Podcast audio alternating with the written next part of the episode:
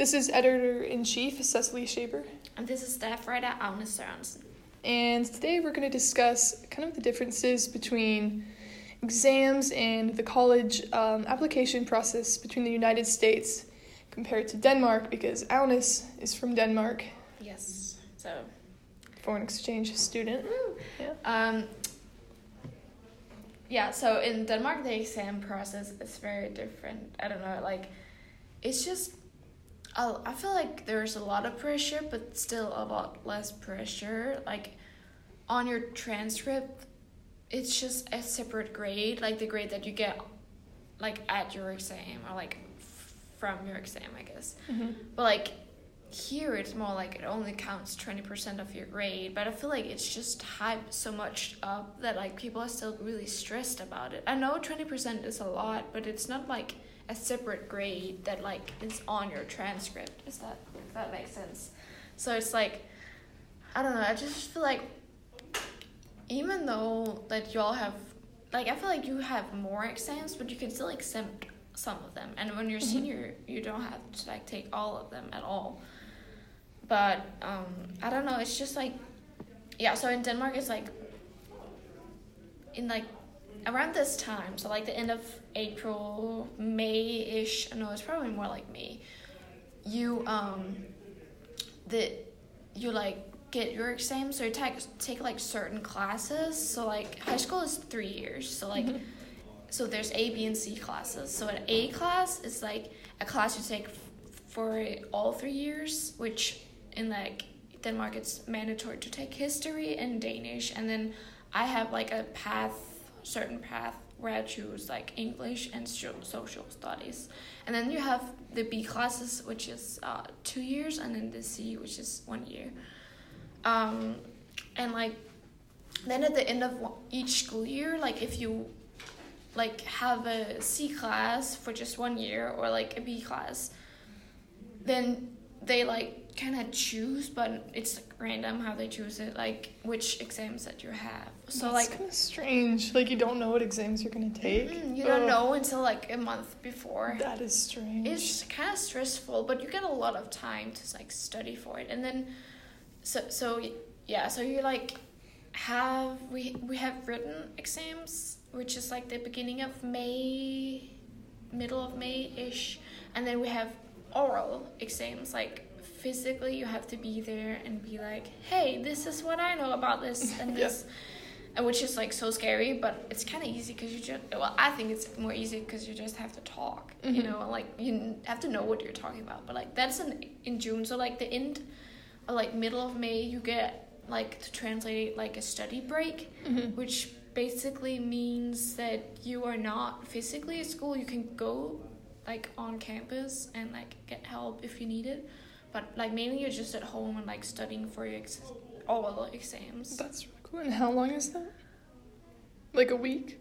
Oh, it's like a couple of weeks. It Wow. like you might have like in the first exam like in on like in the be- like beginning of June, and then you might have the last one on like the twentieth of June. Okay. Yeah, so it's like maybe you can have like two, or you can have like then we have practice ones for like if you have a B class, but you only have taken it for one year, then you might have to have like a practice practice exam for like the next Okay. year. So, but those those doesn't really count. hmm Um, so what if people don't utilize the study break? Like they see it as an as just a break from school. Do people do that? That's yeah, yeah. Oh. Do that. Like that's their own kind of, I don't know, problem. I guess like Mhm. they're just kind of screwed if they don't like Yeah. study for the exam. then it's their fault because they Yeah. did poorly because they didn't Yeah. study.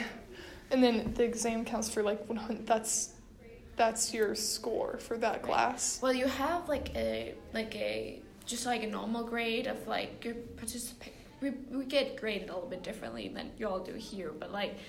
You have a normal grade for the class, and you have the exam grade. So like both of them will kind of be on your transcript Okay. for when you graduate. But they're not averaged. They're separate. They're yeah separate. Okay. Yeah. Okay, I see. Yeah, that's definitely very different from how we do it here. I think it's wild that it's your exams are randomized. Yes. Of course, here we have the exemption policy where like if you have 95 in your class, you can Yeah. exempt you can exempt up to We three. don't have that. Wow. So It's how, like- how many exams total do you take every year? Well, in your third year, like your senior year of high school, you have like you can have up to seven, Oh including like written and oral exams, and then. Okay. the first last year, like which was my first year of high school, I had oh I think I had, had only had like one or two, Mhm. Um, and then your second year year you might have like four or something. Like so around this time or like in a little bit, like maybe in a less than a month or something, like there'll be a lot. You know, like TikTok is very popular. Yes. I don't know. This is kind of random, but like it's a big thing in Denmark when when people get their like online. We get it online, like Okay. on like our like kind of like our infinite campus. We get Mhm. like okay, so this class got you all have to do, do um all math and like all German Mhm. and like biology written or something like that and then you get that and then there are like all kinds of reactions i'm like last year i got physics and i'm it's not my best but it was kind Yeah. but like so something that's different in denmark as well i think it's like i have the same cl- classes with the same people. So like every time i have math it's with the same people just a different teacher. And then like if i have like pe it's the same people but a different teacher You get a different teacher every every class. just every subject. Like every class. Yeah so like my danish teacher is the same like every time i have danish Mhm. but sh- she's not my like pe teacher Right. does that make sense Yeah. yeah so therefore it's like all we like my whole class get these like um get these like exams that we have to go to which Mhm. is kind of nerve wracking like it's i don't like that with the danish school system but it's still kind of like i kind of i don't know i just feel like here it's really cool that you can like exempt Exams. I agree. That's very. Except, very and you choose to take an AP class. Like Mhm. no one has forced. I, well, that's the thing with like college here is that like there are a lot more pressure. I feel like. Mhm. And if you want to, you know, pursue a high level college, you you're gonna take the APs. You Mhm. know, so.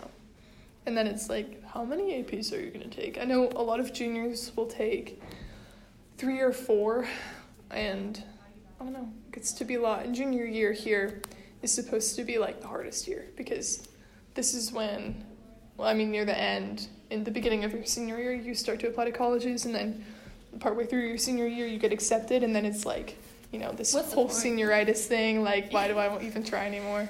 um, so yeah, junior year is definitely tough. Um, but we're almost to the end of it. I'm a junior. Um, yeah, right now is definitely um, the most stressful part of the year because AP exams tell. start um, shoot next week, Right.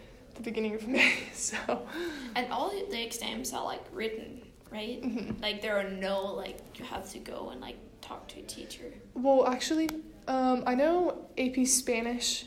Um, we actually don't have an AP Spanish class this year, but in some of the other AP foreign languages, maybe oral as well. But there is an oral part for that. But other than that, it's just like uh, free response questions and um, multiple choice.